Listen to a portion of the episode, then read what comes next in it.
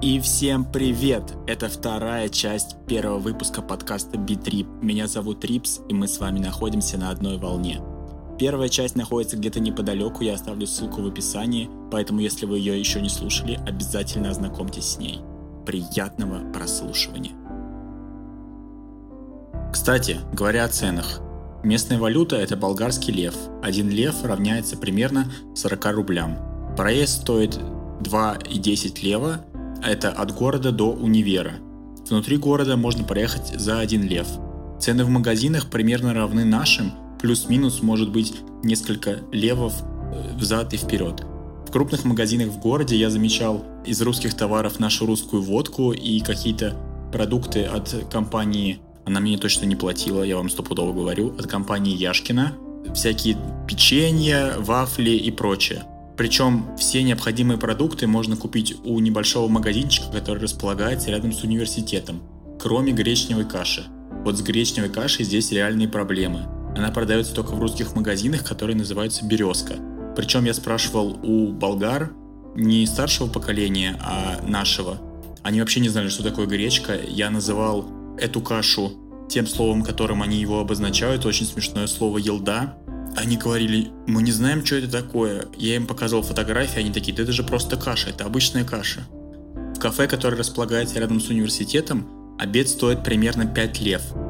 За эти деньги вы получаете суп, второе и какой-нибудь напиток. В столовой все это можно купить в два раза дешевле. При этом в столовой очень большие порции, поэтому ты наедаешься реально спокойно. Еда мне показалась достаточно вкусной. Я не пробовал каких-то национальных блюд, но болгары крайне любят различные блюда с использованием сыра. То есть, например, я купил котлету, которая называлась как-то картофельная, что-то такое, но я не понял, почему она картофельная, потому что там была такая достаточно большая котлета, а внутри нее располагался плавленый сыр, который был запанирован. Болгары очень любят кофе. Кофе в автоматах можно купить за 50 статинок, это половина лево. Причем эти автоматы расположены вообще везде. В ВУЗе у нас, наверное, на каждом этаже в общежитии и в самом университете по одному автомату стоит. Когда ты выходишь на улицу, они могут располагаться на одном стороне и на другой. По городу их просто дофига, то есть кофе вы можете купить буквально везде. При этом я еще заметил, что большинство молодых болгар курят. И они очень много курят. В этой стране нет запрета на курение в общественных местах, поэтому часто бывает такое, что вы сидите в кафе, и вокруг вас находятся люди, которые обильно дымят. Вот это напрягает. Меня, собственно говоря, не напрягает, когда я прохожу по улице, и кто-то идет с сигаретой, но когда ты сидишь, ешь, при этом это не места для курения. Я смотрел все столики, везде на каждом стоит пепельница. Это мне показалось минусом. То есть это реально минус. У нас рядом с общежитием располагаются столики, где всегда сидят люди, они пьют кофе и курят. То есть ты выходишь только из, из общаги куда-то пойти на свежий воздух и попадаешь в облако дыма. Это тоже неправильно, я считаю. Большинство болгар старшего поколения понимают русский язык и говорят на нем той или иной степени. Они, конечно, могут совершать множество ошибок, потому что наш язык достаточно сложный, но вы все равно сможете их понять. Есть такие, кто, например, долгое время жил в России, или, например, даже преподавал в российских вузах. У нас на кафедре есть такой преподаватель, и он отлично разговаривает на русском языке. Он почти даже не использует какие-то слова такие, которые, знаете, человек говорит на болгарском языке, потом вставляет русское. Тут также, то есть они говорят на русском языке, и потом вставляют болгарское какое-то слово, и ты вроде не понимаешь сначала, о чем идет речь, потом как-то включаешься в диалог. Молодежь же владеет английским языком, опять же, в той или иной степени, но объясняться на английском здесь можно именно с ребятами нашего поколения. Пары здесь серьезно отличаются от того, что есть в России. Если у нас пара длится полтора часа, то здесь они очень длинные и обычно одно или два занятия в день. У меня всю неделю пары начинались в 8.45 и заканчивались в 12.45. Конечно, преподаватель может отпустить тебя, но это чисто на его усмотрение. Причем учиться можно и в субботу, и в воскресенье. Например, я надеюсь, что у меня так не будет, но сейчас в расписании стоит, что я учусь всю следующую неделю с понедельника по воскресенье, включительно без выходных. Здесь нет никаких промежуточных норм контроля, то есть задания выдаются какие-то, ты их выполняешь и в конце сдаешь экзамен. Как, например, в нашем вузе система, где нужно сдать три рейтинг контроля, тут такого нет. При этом пары, которые, например, начинаются в 8.45, они по факту могут начаться в 9. Болгары дико непунктуальные, они опаздывают на 10-15 на 15 минут. Когда они устраивают перерыв во время вот этой гигантской пары, например, они говорят, давайте сделаем перерыв 15 минут. Все такие, да, давайте сделаем. И в итоге получается, что пара может начаться через 25 минут, а то через 30 минут.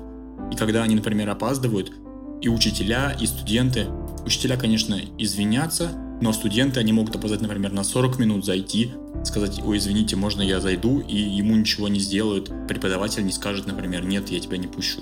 Максимально странная вещь в болгарах — это их жесты. То есть традиционные жесты, которые как бы на всех языках одинаковые, а именно «да», «нет» и «не знаю», здесь совершенно другие. То есть когда они качают головой, как будто мы говорим «да», у них это означает «нет». А когда они качают головой в стороны «нет», это означает у них «да». При этом у них есть такой жест, вроде как покачивание головой, я даже не знаю, как вам передать его, это означает одобрение. То есть они могут просто так вот покачивать головой. Это не означает «да», это может быть означать, например, «хорошо». Помимо болгарского языка, в своей речи они используют интернациональные слова сокращения, такие как, например, «мерси», когда они благодарят, «чао», когда прощаются, и «браво», когда хвалят тебя, например. При этом в болгарском языке крайне редко используется буква «е», и если она есть на письме, то в большинстве случаев это читается как буква «э». Чтение твердого знака осуществляется как буква «ы», и если есть буква «щ», то она читается как «шт». При этом в этом языке, как и в английском, есть артикли, которые добавляются либо перед словом, либо в конце слова, обозначая, например, как определенный артикль «the» в английском языке, так и есть в болгарском. Я, к сожалению, еще не так глубоко проникся в эту тему, поэтому что-то конкретное вам сказать по этому поводу не могу. Я думаю, что с основной частью все, поэтому перейдем к ответам на вопросы. Возьмем несколько, потому что и так мы затянули. Первый вопрос задает Наталья. Как тебе страна Болгария, гостеприимно ли тебя встречали? Болгария мне нравится, мне пока все здесь нравится, потому что здесь очень теплый климат, именно в Варне. Сейчас октябрь, и здесь плюс 20, я реально кайфую. Гостеприимные ли тебя встречали? Да, гостеприимные. Болгары очень гостеприимные люди. Старшее поколение в институте постоянно, когда меня встречают, они улыбаются, пытаются мне помочь, всегда предлагают свою помощь, как-то общаются со мной. То есть на вводном первом занятии, когда мы все знакомились, я не запомнил, естественно, всех, но меня большинство людей запомнили, они могут просто в столовой там или где-то я их встречу на территории институтов подойти ко мне спросить, как дела, причем на русском языке, и что-то помочь сделать. То есть в плане гостеприимства болгары мне понравились максимально. Они очень добрые и открытые люди, как мне сейчас кажется. Хотя я общался с ребятами молодыми болгарами, они говорят, что существуют плохие люди, которые могут улыбаться тебе, а потом воткнуть нож в спину, но это в любой нации есть. То есть с этим, я думаю, проблемы если существуют, то они существуют внутри каждой нации. Это не чисто болгарская проблема. Следующий вопрос от Владислава. Он спрашивает, как тебе твои однокурсники. Дело в том, что под меня будет формироваться индивидуальный план. Институт хочет сделать так, чтобы моя программа совпадала с той, которая сейчас есть у меня во Владимирском вузе. Поэтому мои однокурсники — это понятие растяжимое. Я как минимум сходил уже в две группы, пообщался с людьми, я думаю, что групп у меня может быть больше, потому что мое обучение будет по индивидуальному плану. Мне нужно будет набирать предметы, которые я хочу, которые мне предложат, и необходимо будет собрать нужное количество кредитов. Причем кредиты есть и в российских вузах. Вы просто об этом не знаете. Вся ваша программа равняется 30 кредитам. Именно столько будет и у меня. Если отвечать прямо на вопрос, однокурсники мне нравятся. В каждой группе, в которой я был, был хотя бы один человек из России, который меня понимал в основном, кто владеет английским языком, я могу спокойно с ними коммуницировать. Но, например, если ребята, которые говорят, что да, я знаю английский язык, ты им будешь говорить что-то, они будут тебя понимать, но отвечать они будут плохо, поэтому, знаете, получается, что ты вроде говоришь, но он не может тебе особо ответить. С этим проблем у меня нет, у меня тоже английский не идеален, но я могу изъясниться хоть в каком-то виде. Я думаю, последний вопрос на сегодня, потому что реально длинный выпуск получился. Дмитрий спрашивает, пришло ли ощущение того, что ты в другой стране. До тех пор, пока я не выехал в город, я выезжал буквально вчера. Вы слушаете это во вторник, а записывается это немножечко раньше, поэтому, ну вы поняли, да, меня? Тогда пришло ощущение, да, когда мы гуляли по центру города, там были узкие улочки достаточно, тогда да, ты думаешь, блин, ты в другой стране, это Европа. Но когда ты только въезжаешь сюда, эффекта вау не произошло. Конечно, все как-то выглядит более строго, что ли.